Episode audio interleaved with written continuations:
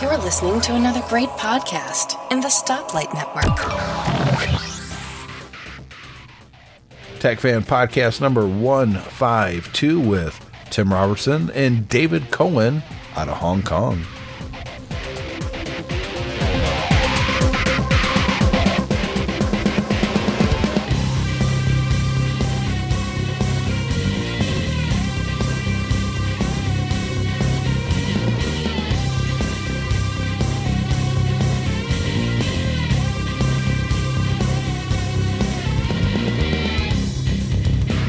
And it is Tech Fan Podcast number 152. I'm Tim Robertson, joined by David Cohen in Hong Kong this week. I join you from the colonial Far East, the home of the opium dens, where the natives are particularly accommodating. Well, at least you're having fun, right? yeah, it's been, uh, we're recording this on Sunday because it's just been kind of a crazy couple days for both of us. Your son got injured both my kids got sick, but of course not on the same day. No. Um, what are you going to do though, right? That's funny. Uh, they've um, now they've relaxed the flight rules, so you don't need to turn your phone off until the plane kind of is, is virtually rolling down the runway. So I was actually sat on an aircraft waiting to leave for Hong Kong, and my cell phone rings. Uh, and it's my son's school to say, "Oh yeah, Alexander's full. I've had an accident. He's complaining his hand and his arm is hurting him. Would you be able to come and pick it up?" And I'm like, uh, no, I'm just about to take off for Hong Kong. so, uh, so your wife so, had yeah, to go do it. She had to do it. Yeah. Yeah. Well, I, well, then I had to call her because they tried to call her and not been able to get hold of her. So she answers the phone to me. Hmm. Okay. Mine wasn't so exciting, just a stomach flu. but, you know, I, I think my wife might have it now because she's saying she's a little queasy and it's not a good day for not- because I'm supposed to cook a big turkey. So, uh, what are you going to do, right? Well, that'll either sort it out or it'll finish them off. Yeah, that's that's exactly right. So uh, a couple neat things. Well, one not so neat, and one of our listeners I know for a fact have heard the story because he commented on Facebook. But uh, I want to start with one of the important things that I don't think a lot of people pay a lot of attention to, unfortunately, is their workspace and particularly their chair. It's really important to have a chair that is comfortable that you can sit if especially if what you do is all day in front of the computer that you can sit in that long without your legs going numb or your back aching and that sort of thing. And obviously I, I do a lot of my work from the home now. My chair that i had was just very very comfortable for me david. I loved it. I could spend all day in it and no problems at all except the little up and down piston thing stopped Yeah. working and it was at the down position. And it was actually it's Ah. it's farther down than it would be if you would have just let all the gas out. It went even farther lower than that. And uh, but I got it kind of got used to it, but it made typing kind of a pain. Worse, one of the screws that hold the back on, it's one of these chairs where the arm on either side connects to the bottom and then the back, and that's what holds the chair together Right. one of the screws that hold the right hand side back in place broke, snapped, and I could not get the screw out of the hole. No matter what, I've, I've tried and tried. I've tried drilling it out. I've tried everything. I don't know what kind of metal they made these screws out of, but I tried drilling it out, and it's like, ha ha. it's you can't do it. I spit in the face of your drill. And so every, half the time when I would lean back, it would kind of pop backwards a little bit, and I had to pull it forward. And I know that's putting a whole lot of stress on this other screw that's in there. And it's only a matter of time before that screw itself breaks, and then I can't use the chair at all. So Yeah. I went and replaced my chair last night. And I've got a nice brown leather chair. This is the first brown chair I've had in I don't know how long. Uh, I bought it at the uh, Staples. It's an American office store Yeah. and I got it on sale for yeah, 90 bucks or something, which is a really good price. And Yeah. uh, I'm I'm quite pleased with it. I'm sitting in it now, and uh, it's nice. I like it a lot.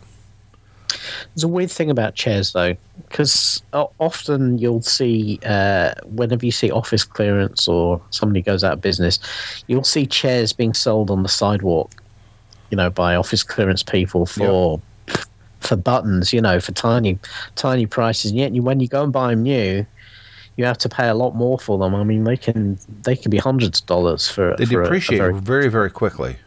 yeah. Um, I actually, I obviously I, I had that accident just over a year ago where I broke my back, and when I came back to work, I was asked what you know what to do about the chair. Would the office chairs be good enough for me? We have very strict liability law, laws for health and safety here in the UK. So if they hadn't asked me that, and if I come back and then found that the the chair that the normal office chair I was using had made my back worse, then I would have had uh, grounds to sue them. So they actually asked me, and I had to go and speak to my doctor, and and you know doctors are very reluctant to recommend stuff like that. But um, they finally, I did get a, a recommendation out of them, and I went back to the company and said, well, this is what I've been told, and uh, it was expensive. This chair, it was, uh, I think it was probably about five hundred pounds. So Wow. getting on for eight hundred dollars, uh, but it's best chair I've ever had. Is it? Is Um, yeah, I, it, it's really, really good. Is it Um, leather? it- Is it mesh? Is it? no, it's it, well, it's it's fat. It's you can get it with all sorts of coverings, but um, this is the the one I went for is the entry level one, which is a, a fabric covered one. But it, the, the the design is it looks kind of like um, it looks almost like a saddle, Right. uh, and the the idea is is you can you can sit on it any way that that feels comfortable. You can flip it round and kind of sit on it with so you can rest on the back of the chair. And the back of the chair has cutouts, so you can always rest your elbows on it if you want to. Uh, and um, the, the and also when you're sat on this kind of saddle thing, you're because you're not resting against the chair, you're kind of constantly adjusting yourself um, un, um, unconsciously. So that means that you're not slumping, you're not, um, and and the, the muscles in your back and everything are kind of working to keep you upright. So um, it, it you know it, it really does work. I mean, it, it you don't get any any sort of bad posture or anything like that with this chair at all. But it was pricey. Hmm. I will. I I can't remember what the name of the manufacturer is, but I will. Dig a link out of it now and send it over to you before we post the show, so you can put it in the show notes in case anyone's, anyone's interested. Yeah, definitely. Mine is um, if- you go to staples.com and look for Burlston chair. That's what it is. That's all it says on there. Just Burlston chair. Okay. It's not an expensive one at all. Uh, I think initially it was like $200, $180, something like that. And uh, it was on sale. And then Yeah. I signed up for some membership thing, which, you know, they didn't ask me for any information there. I can do it online. And that saved me an extra 5%. So, eh, what the heck? Okay. So so mine is a is a Hag eight one oh six. Okay, just send me the link in uh, a hag. Really? Hag, Hag, yeah, that's the name of the manufacturer. There, it's um, it's a Hag Capisco. Actually, it's designed by a Swedish guy. You know, so it's um, it's kind of a uh, uh, a you know, what kind of, you know, the Swedes are into all that sort of stuff. Yep. So. Um, yeah, it's um, it's a kind of odd looking thing. I know it's good because whenever I'm out of the office, I come back and I found it's not my desk because somebody has swiped it to use it. Some normally somebody who has a bit of back pain. so, Yeah. But you get it right back. oh uh, yeah, I go straight back and say, oh, I'm sorry, that's mine now. So uh, Yeah, it's important to have a chair that fits you. And I've seen too many home office setups where they just use whatever chair's available. They grab one from the kitchen table, they some old office chair with a round bottom and a small back. I, I like a, a, a really large back. Um, eh, kind of an executive level type chair that goes kind of high in the back. I like that kind that I can rest my head on it if I want to squat down a little bit. yeah, And uh, this chair fits me well, and that's the kind of chairs that I've had for a while now. But this uh, it's, it's uh, funny uh, because you know you are you are using your chair all the time, Yep. just in the same way you're using your keyboard and mouse all the time, uh, and your screen all the time, and yet those are the sort of things people often will cheap out on. right, they'll, they'll get a very expensive computer, an extra Yeah. RAM, and an extra hard drive, and they're sitting on a wooden crate at a picnic table to use it. And it's, does it makes no sense to me. You know, you only have to really buy. Look, this is not an expensive chair, and I'll probably be replaced. I've got a three-year warranty, but it'll break in three and a half years. That's just the way it's going to happen, and I understand that. And then I'll go buy another cheap chair, and that'll last me three and a half years. But if I went and spent eight hundred to a thousand dollars on a chair. It would be super comfortable. It would probably last 20 years and I would never have a problem with it. And if I did, it would come with a good 10 year or a lifetime guarantee. But I'm cheap when it comes to how much I want to dish out all at once. It's hard for me in my mind to justify $1,000 for an office chair, even though that's where I spend the majority of my time. And I don't know why I'm like that. And I think a lot of people are when you think, wow, $1,000 for a chair, that's expensive. Well, how much did your MacBook Pro cost? Yeah, it's it's true. I guess the problem is is that if you spend top dollar on everything, then you end up spending a lot of money.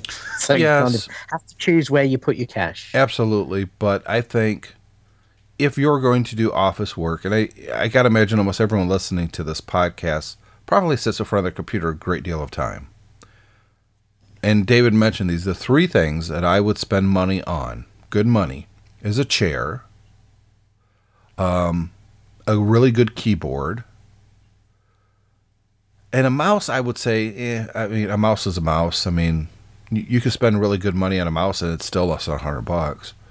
Um, but if if your computer doesn't come with a screen, spend some money on a screen because it will last, and uh, you won't regret it. Those are the three things I'd say spend some money on, because they're going to Yeah. probably last longer than the computer, and you're going to spend a lot of time tapping away, looking at that screen, sitting in a, a uncomfortable chair. It's just going to make the days drag out longer. Now I'm going to give I'm going to give our listeners a tip here. If you're a uh, if you're a gamer, or if you do any sort of high end graphics work, if you do office stuff, uh, an LCD is fine. But if you do, um, yeah, if you do gaming or you do uh, a lot of intensive graphics or photo work, one thing you can do if you want a very very high quality screen for not very much money is go out and get yourself a used professional level CRT monitor Yeah, provided you've got the space for it. Uh, and actually, you'd be surprised. Those things weigh a ton, but you'd be surprised that they're nowhere near as deep as you think they are, because they were designed to be used on tests, and they were expensive. They were two two and a half thousand dollars each, new. So the the people making them designed them so they were very good, but they weren't as big as you thought they were. And you can now pick them up for nothing. Yeah. Um, People don't want them have- at all anymore. Yeah, and you know what? For games, for if you plug an Xbox into one of those things, they look amazing because it's much brighter than an LCD, uh, and you don't get any of that smearing or the pixelation you get with an LCD. Because the response time is much better, um, and you you know you're looking at a this is a, a CRT screen, but it, they they have a completely flat surface, very high quality components, um, and they look the business. And again, if you do photography, photography always looks better on a CRT than it does on an uh, L- LCD or an LED screen. It does. Yeah. And you can calculate. I mean, you can uh, not calculate. You can uh, adjust them correctly, Exactly. Yeah, absolutely. and you get a um, it's close to 100 percent real world reproduction. Much indeed, easier Absolutely. with Yeah, something like an X-Rite or something like that uh, than you can with a CRT. Yeah, yeah. But most most people don't have uh, calibration like that. No, but So- if you're going to go that route and you need something for photography, you're right. You'd be much better served spending almost nothing for the monitor because you can get a professional monitor that looks unbelievable and a calibration tool, and you're still Yeah. spending a quarter of what you do with a brand new LCD professional model. Exactly. Yep.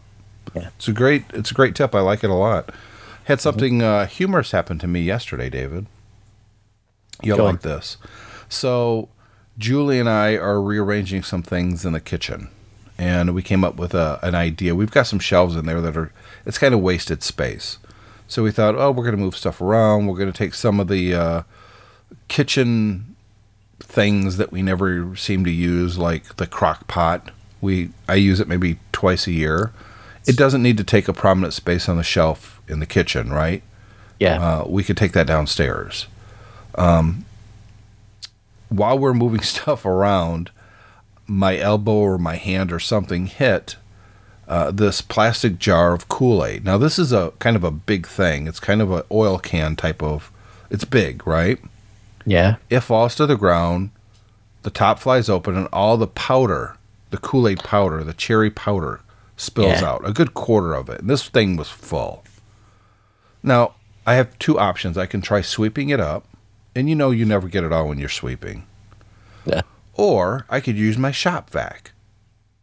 Uh-huh. So I grab my shop vac. I've got a big 20 gallon shop vac, and I get to, you know, sucking it all up.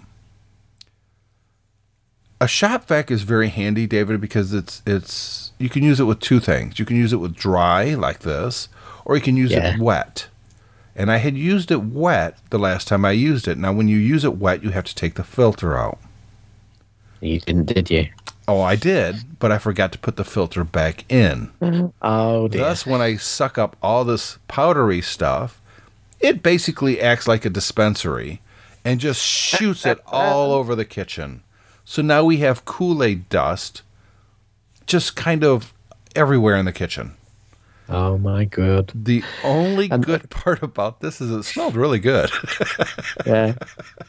yeah, but the problem is every time you get anywhere where that is, where it gets wet, oh, yeah, it's gonna turn gonna red. have.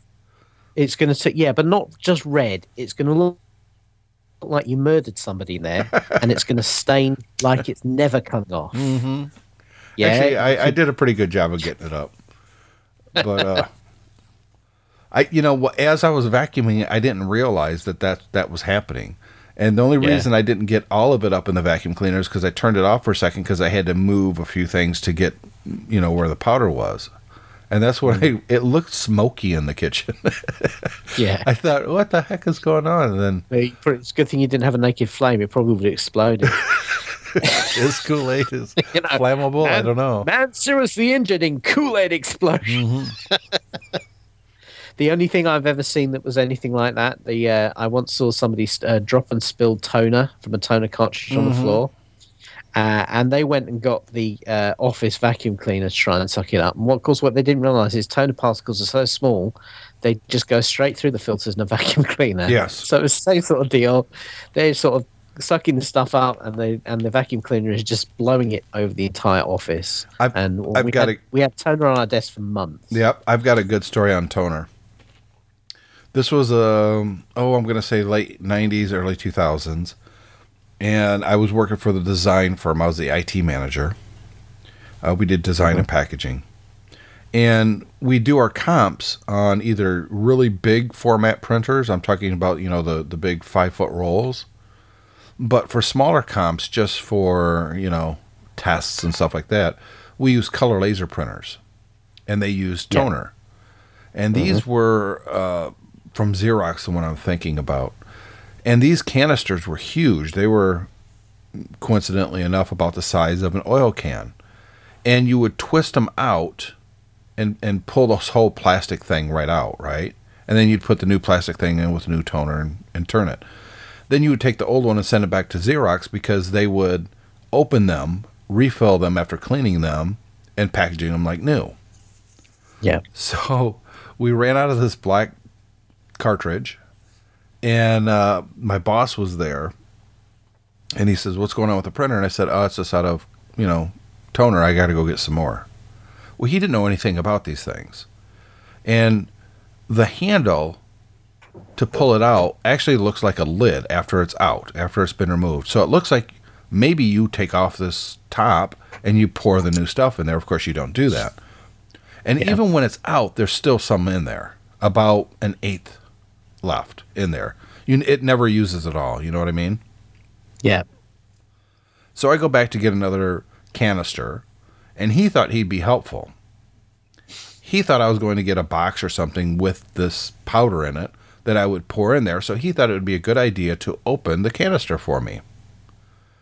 And as I come back around the corner holding the new canister, his name was Ed. Hmm. Ed's standing there with this thing wedged in his elbow against his chest, prying like crazy on what he perceives as the lid. And just as I walk around the corner and I'm about to say, don't do that, the lid pops off very forcefully. And everything that was left in this in this container, poof, right in his face. Ed had this really bushy mustache. I mean, ah. like the kind that came down past his chin and just super thick. You couldn't even see his mouth when he talked because it was just so thick. And he wore these wire rim glasses that kind of looked like John Lennon. and he had Yeah. long hair that he kept in a ponytail.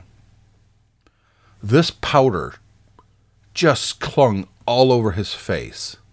Well, yeah, because it's electrostatic. It Yeah. Um, yeah. It was so funny. He he kind of looks up at me and pulls his glasses off, and he looks like an inverted raccoon. Uh, It must have looked like. Um, do you remember that H? I think it was HP or Sony did that ad a couple of years ago with kind of exploding paints all over this building to kind of show how colourful the, their cameras were. I don't I don't remember. They might not have shown that here in the U.S. because it doesn't ring any bells with me. But that's it. It was so funny. I died laughing. And there was, you know, where this printer sat. It kind of sat in the middle, but against the wall where these four designers would sit. And so that's me and there's four designers and Ed, and, and everybody saw it. It was the funniest thing I've ever seen, man. I died laughing. I was laughing so hard. He had he had to leave work because he it was Oh, yeah. everywhere. And, And, I uh, bet, I bet he was, I bet he was finding it for, for weeks afterwards. Oh, I wouldn't doubt it a bit. I mean, it's it's like baby Yeah. powder. I mean, it's just it it's so fine.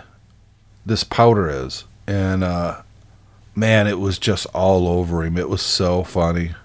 I, I couldn't I couldn't stop laughing. it's a it's a good memory to have of somebody that was uh, a very good natured person. I mean, he didn't get pissed off or anything like that. He kind of chuckled about it and you know, he was going to shake his head to get all this off of him, but he had the foresight to say, "Give me a garbage can," and he kind of sh- put his whole head in a garbage can and kind of shook his head in there. Yeah. Um, but oh man, that was so funny. I died laughing. It was just to see that kind of poof up, and it, it kind of looked like a cloud that just kind of enveloped his whole face and his head. And oh my god, I died laughing. That was funny. So Ah, good times. good times, good times with technology. All right, let's take our break here, David, real quick, and uh, we'll be right back. Ever think about becoming a podcaster? Thinking, wow, you know, that's probably way too hard. Well, we have a solution. The Stoplight Network is looking for brand new shows to join the network. Won't cost you a dime. In fact, you might actually make some money off of it. So if you've always wanted to podcast and it seemed way too daunting, drop me a line. My name is Tim Robertson. I am the host of TechFan. I started the MyMac podcasting at the dawn of podcasting, and I can help you get your podcast up and running. Simply send an email to Tim, that's T I M, at mymac, M Y M A C, dot com. Tim at mymac.com. Let's get your show ready for prime time. Back here, Tech Fan number 152. If you guys want to send us email, we'd appreciate it. Uh, or leave a comment on the website itself. It's techfanpodcast.com. And we will read your feedback right here. And David, honestly, uh, if we did get feedback for this show, I don't have it with me right now. Um, I did see Yeah. that we had one comment on show 150. Uh, and uh, let me pull that up here because I don't want to misquote it. Heaven forbid I misquote something and, you know, people get angry. um, of course, 151 was our last show. And this comment, I was kind of surprised. It, it, it actually popped up while we were recording podcast 150, now one fi- or uh, 151. And remember, we had Guy Searle on that podcast last week. Yeah. And uh, this one, let's see, it's from listener Guy. And it says, Guy rocks when he's on Tech Fan. Now, Uh oh, last. let's just put let's just join the dots up here. Okay. Um, yeah, let's join the dots here. Guy works for the government. Yep, The government listened to everything. yep. Was this one of Guy's fans in the NSA? It- could have been. It could have been. I wouldn't put anything. To go further, is Guy encouraging them to listen, knowing he was going to be on the show? Yeah. Controversies You know, within could have- could have controversies. flagged, you know, as, as a, a flag. You could, well, you're probably flagged as a person of interest anyway. Oh yeah, a long time ago. Are you kidding me? as long as I've been podcasting, sure, absolutely. Yeah. So, um, what was your flight out here like, David? You were talking about an airplane that you wanted to mention. Yeah, I was interested because I came out on the uh, A380, the Airbus A380, which is the the super jumbo. Yeah, that's the new It's one, right? the- yeah, the new one. So so I was interested to see what this was like. The I- one that was catching on fire during testing. No, that's the Boeing one. Oh, okay. Yeah, that's the Boeing Dreamliner. This this one, I don't think this one's hardly ever caught fire. hardly ever. hardly ever. Good track record, yeah. We hardly ever catch on fire. Yeah, exactly. Um, so I'll tell you a story about that in a minute. Actually, something I saw last week. Uh, so yeah, this is so the A380 is is it's a weird looking plane because it looks like a freighter. It's huge. If you you know how the 747 has a double deck at the front, Right. where the where the yeah. So this is like that, but imagine that double deck running the entire length of the plane. So it has two stories. This so it plane. looks pregnant. It does. It look well. It look kind of looks like a big flying whale. Um, so it, it is an odd looking thing, but as you can imagine, it's a wide body plane and it has two decks on it. It is enormous, Hmm. absolutely enormous. So I was, and, and also it's brand new. So I was very uh, interested to see what this was like. And the weird thing is, you the the takeoff seems strange. I was on the top deck, so the takeoff seems strange because you're very high up. And because you're so high up, you're also a long way from the engines, and so it's extremely quiet. I've never been on a plane that quiet before. Huh, that's kind of Um, neat. Yeah, it is, and but it is kind of weird, and you do kind of worry if, if this thing is safe because it is so large. It really is. It's one of these ones where they had to change all the airports to accommodate it, you know. Um, but then there were a couple of things that disappointed me about it. So the- seats I didn't find were very comf- were, were very comfortable, which is I suppose can be a personal preference sort of thing. But um, yeah, they weren't. But then I have a, a set of um, the you know the noise cancelling headphone, the active noise cancelling headphones you can get. Sure. Yeah, so I have a set of those, and I have an airline adapter, so I can plug them into the airline seat. You know, they they, they use two prongs rather than one. Right, just so they can rent you the headphones. Yeah, well, yeah, except that you can get an adapter for that, and I've used that adapter on pretty much every aircraft I've ever flown on without a problem. But not this one because they've changed the size of the hole. Of course they did. So now it's two and a half millimeters rather than three and a half millimeters for this double jack thing. So the one I have doesn't work. I don't even know whether you can get an adapter for for this type of thing. Um, and uh, yeah, that that was that kind of ticked me off, especially as they made a big thing in the in the in-flight magazine about the uh, the the video system. And you know it was a great looking screen. It wasn't and it was touch screen all that. It wasn't an ipad but you know it wasn't the kind of crappy plastic covered screens you often see on aircraft. You know it looked pretty good. But the, and they even had sockets so you could plug your ipad or your iphone directly into it if you wanted to watch content from those devices on that screen. Oh, that's kind of neat. That's kind of neat but you think well why go to all that effort and then nickel and dime you on the headphone Yeah. socket Yeah, that's you know That's so uh, yeah. But but it, it is kind of strange um, flying on something so large. You, it kind of makes you realize what a a game changer it must have been when the 747 first launched at this in the 70s oh yeah, and it all was huge. people went from going on a, a very small aircraft because they were narrow back then as well weren't they and Yes. then all of a sudden the 747 came out and it was wide um, A lot of people I refused to get on it because it, it, it looked like it defied the laws of physics. That's how much of a game changer that plane was. Yeah. Now, interestingly enough, I saw a documentary about the development of the 747 last week, um, and and there was one kind of uh, there was. It's a very interesting. If you ever get a chance to find out about it, it's very interesting. It, it was a, a plane that was kind of designed as a stopgap, and Boeing didn't put resources in it because the one was going to go supersonic, um, and so and and they had to develop it very quickly because Pan Am had placed an order for a large aircraft, and so they solved a lot of engineering challenges in a, in about a year and a half to get that plane going. But um, what was interesting was when they were putting it together, they had new engines that had never been um, tested before from Pratt and Whitney, uh, and they had a problem with them that every time they went through a certain revolution speed, they kind of backfired. Um, and it sounded like they were exploding. There was this great big bang, a big cloud of smoke, and a jet of flame came at the back.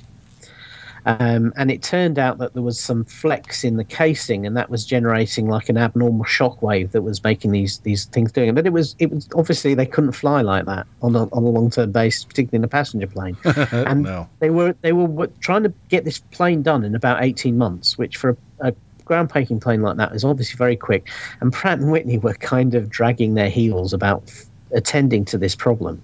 They were kind of doing that thing like, well, maybe maybe it's the way you've installed the engines, or maybe it's the fuel system, and maybe it's nothing to do with us, basically. Uh, and apparently, the chief test pilot of Boeing um, invited the uh, the um, CEO of Pratt and Whitney on a test flight of the prototype plane, the 747, and gets him up in the cockpit, gets him up to 20,000 feet, and he says, "Oh, I just need to show you something." And you know, you know, obviously a four-engine plane has four engine throttles in the middle of the console there. Right. So he just pulls one back.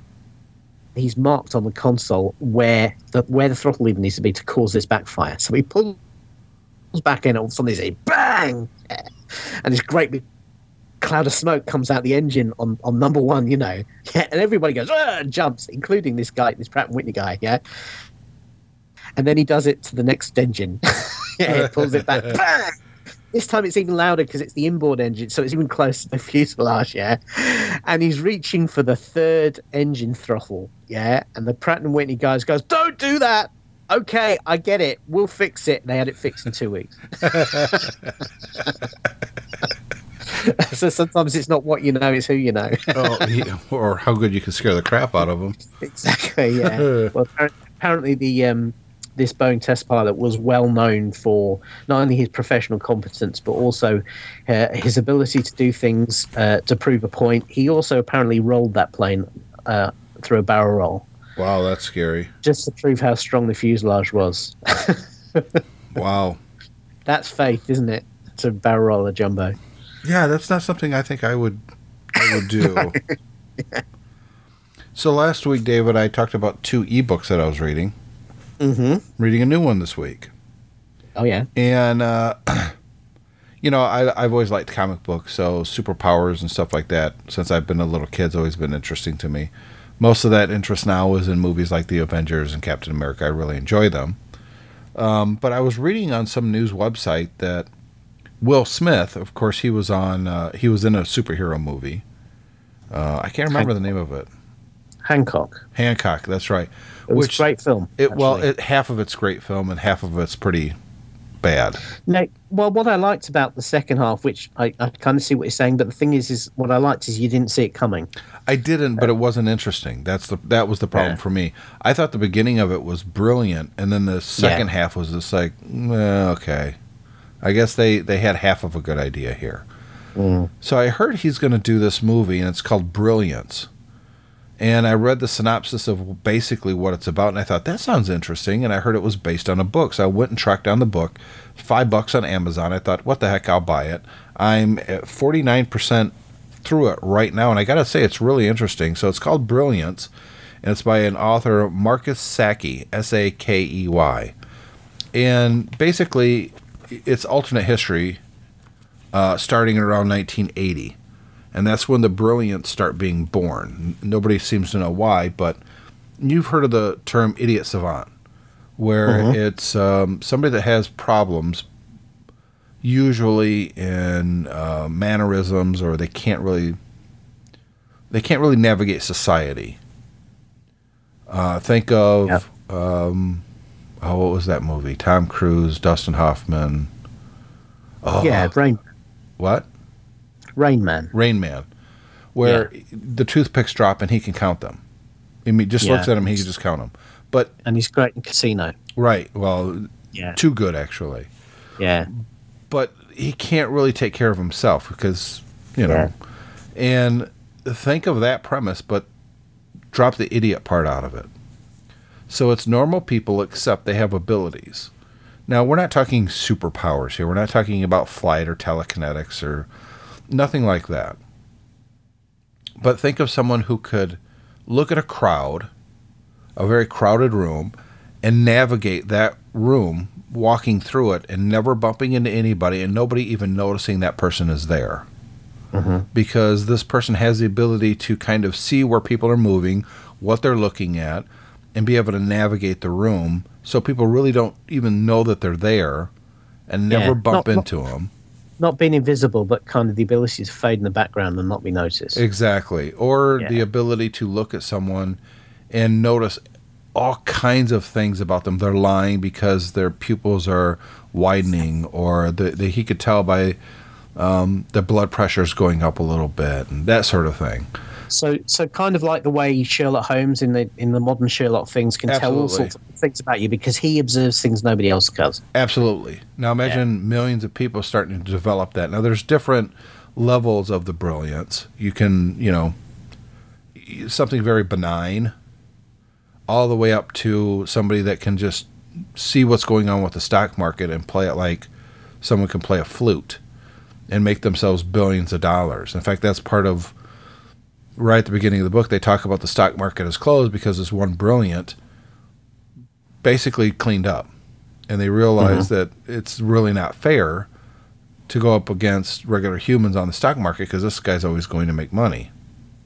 So that's the premise of it, and one of them is a terrorist, and another one, the guy who Will Smith will play in the movie, is in this government agency who's hunting down the brilliants that are terrorists. And that's the, the premise of the, the book, and I'm really enjoying it so far. I think it's really You've good. got to stop doing this because you cost me a fortune in books. I tell you, did you uh, did you start reading any of the ones that I told you about last week? Uh, I have them on my Kindle. I've not started watching them. Uh, not started reading them yet. Yeah, they're really good. I, I finished both of those books from that author. Uh, if you want to know what those are, go to uh, Tech Fan Podcast number 151. I've got a link to those books as well. And I'll put one in for this one and show 152. I just Did love we- reading. Yeah. Did we talk about um, red shirts? I you Did we know here's the that? thing about red shirts, David. I start I read half of that book, and it was so Yeah. good, and then they pull a, a double whammy on me, and I lost interest almost immediately. Uh, you've read it, right? Uh, I've started reading it. Okay. Uh, but uh, again, I'm interested in the premise that um, you know about the kind of the below decks thing of. you know, Right. They're called red shirts because they're like the red shirt guys in Star Trek who always die in the missions. right. Yeah. And, And that- something happens halfway through this book, more than halfway through this book, where the story changes on who the storyteller is, and I, I just lost interest. I might go back to it because maybe it's better than I think, and it's got hugely positive reviews. But when the entire story changed at this one point, I was just like, nah, I just lost interest. So I might go back to it because I did buy that book, but they're actually making a show on that now. Are they? Yeah, they've You know, they- some they some a- companies picked up the rights. They did. Uh, I remember back on Star Trek: The Next Generation, they did a, one show called Below Decks, where it was pu- rather than being focused on the main characters, it was focused on some junior characters and Mm-hmm. about how they, you know, but but they they weren't being killed off. At least I don't think they were. Well, they. Uh, I forget. now. I, I like the premise of uh, of red shirts, and I really liked it up to a certain point, and then I, I just lost interest. But more than that, I'm very interested in a TV show based on it. I think that would be entertaining, and Yeah. uh, you see that they're bringing heroes back too. Yeah, I saw that. Um, as as long as they kind of avoid the pitfalls from last time, I guess it'll Well, be okay. well, they say they're going to have it's going to be a smaller series, and it's going to be kind of a one shot. And I think a, a a premise like Heroes works better that way. Yeah, I I think the problem is at the time that the original Heroes came out. I mean, it, it kind of was responsible in some ways for starting to really kickstart people's interest in in super characters again. And of course, now again, it's a very different world. We we've got big famous super characters on the screen every year. Yeah, but I wouldn't uh, watch the first episode of Heroes from I don't know 2004, five, whatever it came out.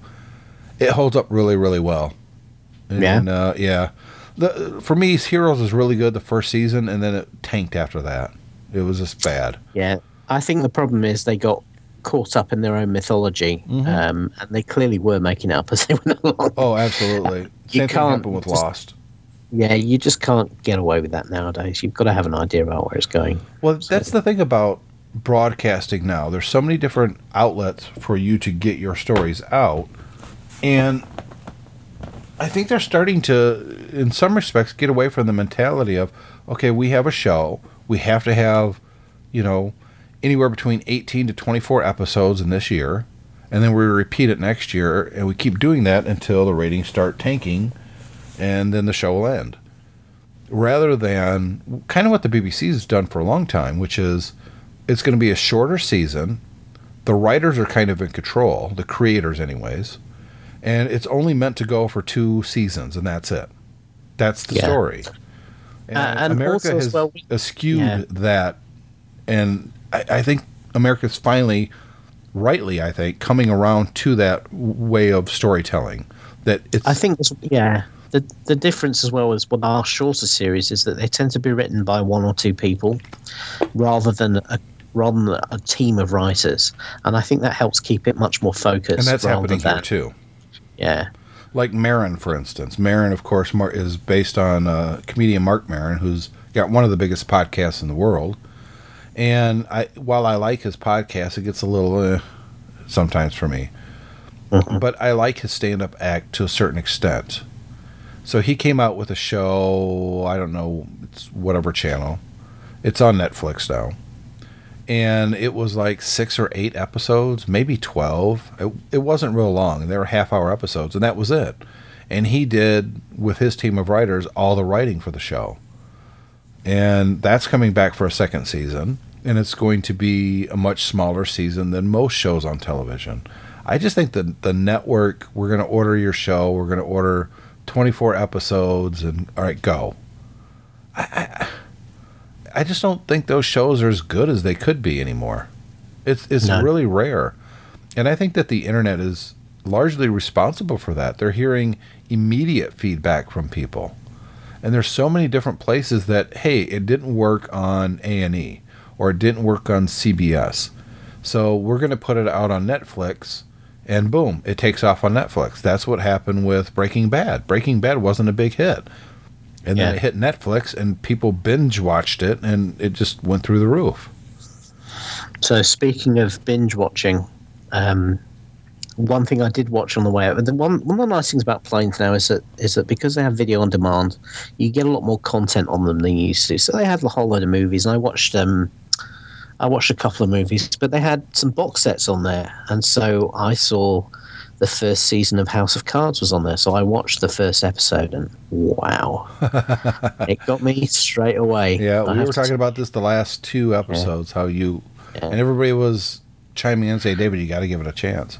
Yeah, well, I, uh, I, I certainly, it certainly has hooked me, and I will definitely be catching up the first season quick as Now, quick as I can. so I How can does it compare with the the original? Because this, of course, Well, was based on a BBC series. Now it's different, Yeah. sure, but the, the premise is. is he turns to the camera every now and then and talks directly, breaking that third wall.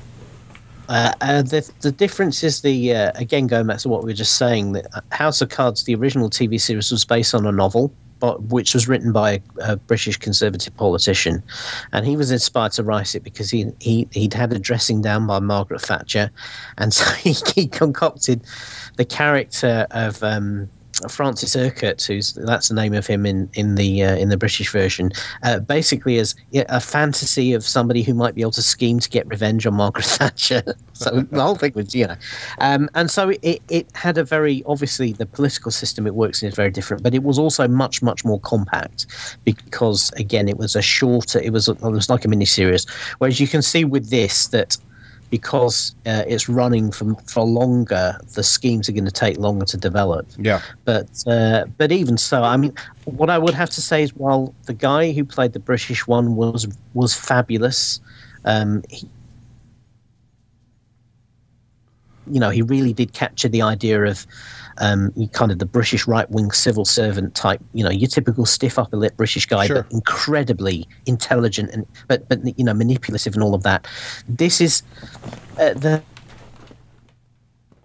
the manipulation he does is very different in the English version than, than what Kevin Spacey does. but I have to say, I think Kevin Spacey's performance is one of the best things I've ever seen. I mean, it's he he, he he's just so watchable, even when he's doing nothing. Yeah. He's standing in a window smoking a cigarette, and he's clearly thinking about a scheme. And you get that just from looking at him. Yep. You know, I mean, he acts off the screen with everything. And I think the uh, what's name, Robin Wright, plays his wife. She's also uh, excellent. you know, I never You know- really liked her. I, I've never really seen a whole lot of movies that she jumped out at me in. Uh, I, I had respect for her as an actress, but it was like, yeah, okay. And I heard she was going to be on this, and I thought, ah, that's going to be probably, you know, eh. She's brilliant in it. Yeah, because she really does bring across, the idea of a of a character who, in her own way, knows how to manipulate him to get the best out of him, and and is not remotely interested in in acting as a moral compass for him whatsoever because she knows that that is pointless. So she doesn't More do that. that, she's and, his uh, equal. Well, well, exactly. Yeah, they are. a- they're they're the team. yeah, they're a partnership. Yeah, but Yeah. but of, of different ways, you know. And yeah, she demonstrates that she can be just as uh, just as cold as, as he oh, can be. wait to But season yeah, it's two. just yeah, it's just it's just brilliant. I mean, Yeah. it's so well done. It so, is. Yeah, It's I'm- really I'm well very, done. Uh, very uh, excited to watch and of it. course, we're less than a week away from the last, the lost season of Clone Wars on Netflix.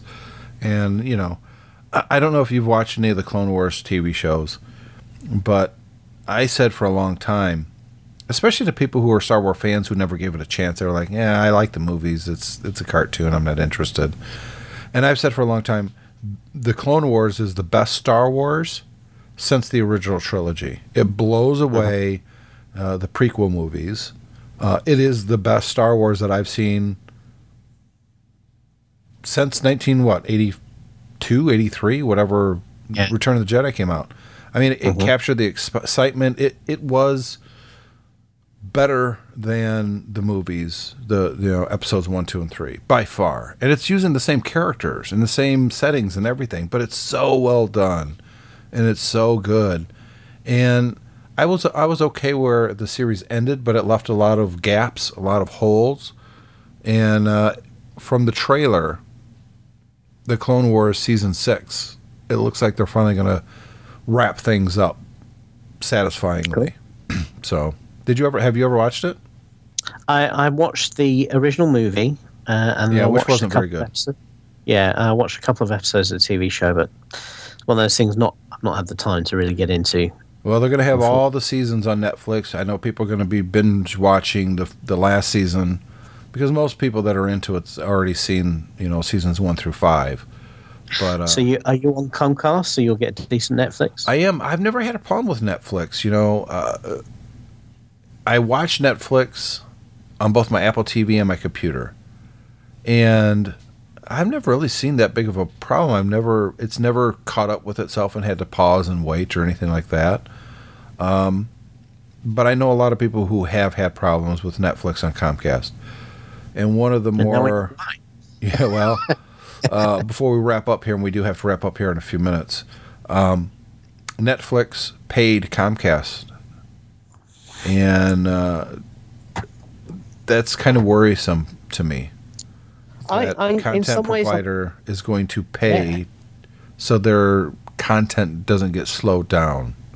and and of course, you know, it completely throws the idea of net neutrality out the water because that was what everyone was kind of hoping for that that the uh, the internet providers would not be able to force a content provider to pay extra to avoid being deprioritized. Right. um, uh, and you kind of you kind I guess you know Netflix is is got to look after their business, but you do kind of hope they could have taken the stand to actually keep you know keep the fuss up in long enough for. for Well, Netflix net would have easily won the PR battle, but they didn't even try to battle. Yeah, that's, and that's the because- disappointing that nobody Because is. now it's now it's going to be open season on everything, and before you know it, you and I will be paying to get this show out to our listeners. Yeah. No, I'll, I'll start streaming it out of Dubai or something. Um, it's disgusting and it's wrong. And I hope something is done. But the problem with the internet is it doesn't give a crap about borders. No, and and as your internet providers merge and aggregate as they are doing over there, then that means that the competition goes away to, to try and prevent it happening. Yep. Look, I, I, I was getting my internet throttled at home, and so I switched away from that provider to a different one. Yeah.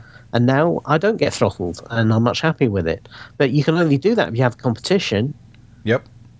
Like cell phones. I mean, uh, I was paying close to two hundred twenty-five dollars, two hundred thirty dollars for my AT and T cell phones, and it's only three iPhones: mine, Julie's, and Brittany's. And that seemed like a lot to me. That was the original iPhone plan when the iPhone first launched in 2007, and you know I'm in a different financial position than I have been in a while, and I'm looking to save some money in a few different areas. And that was one of the things that I looked at. And they had another plan that was more than we need. See, I had these rollover numbers, uh, minutes, and I looked at it, and I had 14,000 rollover minutes accumulated. that's that's ridiculous. Yeah. And so I got on a much better plan. It's saving me about seventy dollars a month, and I had a bill due uh, in a couple days. And the lady I was chatting with, because I did it all online, I was I was talking, uh, you know, a, a, a text chat with a lady online from AT and T, and she actually went and credited my account seventy dollars so I can save that money immediately. And I thought, wow, this is AT and T. They've got a really bad rap when it comes to customer service. But I got to tell you, I spent about a half hour on the computer and I changed my plan.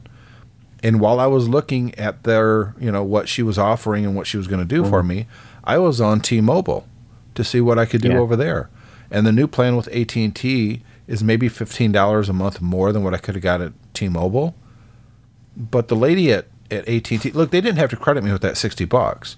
I changed Well, my don't. plan, but I had already got my bill, so I still had to pay for that bill, and then the new plan goes into effect. I, I suppose you could argue that they know they make so much profit out of you. Sure. They can easily throw seventy dollars your way without even blinking. Uh, But I- most I of them don't. That's the that's the thing Yeah, right I, know, I know, I know, and and you know I've I've talked on this show before about my pleasant experiences with AT and T customer service as well.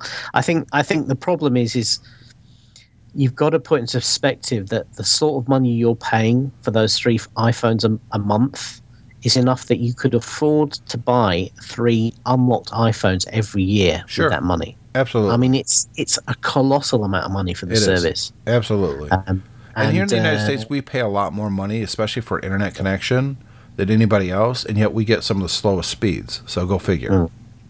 But that's what happens when you have monopolies. But I got to give it up to AT and T. I switched my plan. They're making less money from me, and they gave me a seventy dollar discount, which is nothing to sneeze at.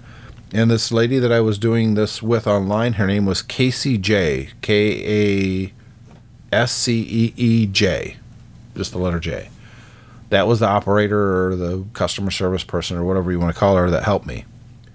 She was fantastic. She walked me right through the process.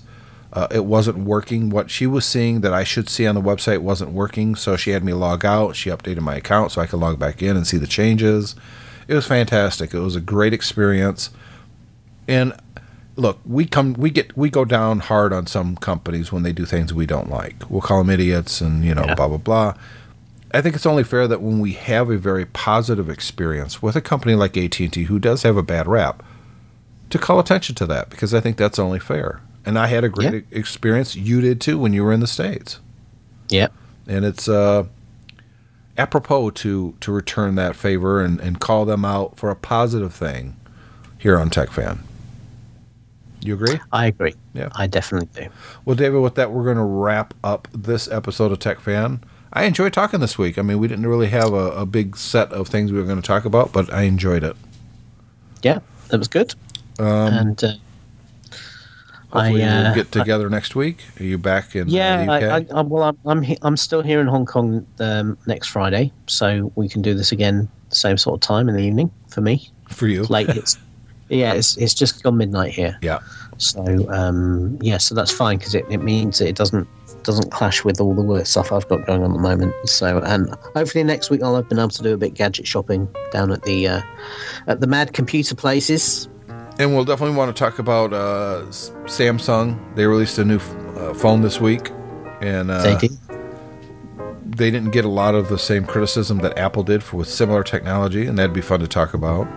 But uh, my wife has Yeah. got the children sequestered up in a bedroom upstairs, keeping them quiet while I do this. So, need to wrap this up. And let we the- now have an image of a barricaded door and your wife kind of sat on top of the children with her hand over yeah, their well, I can I can hear them starting to get a little loud, so Yeah. I, I got to let them out. And uh, with that, we'll wrap up this show. David, I'll see you next week. Speak to them. Bye.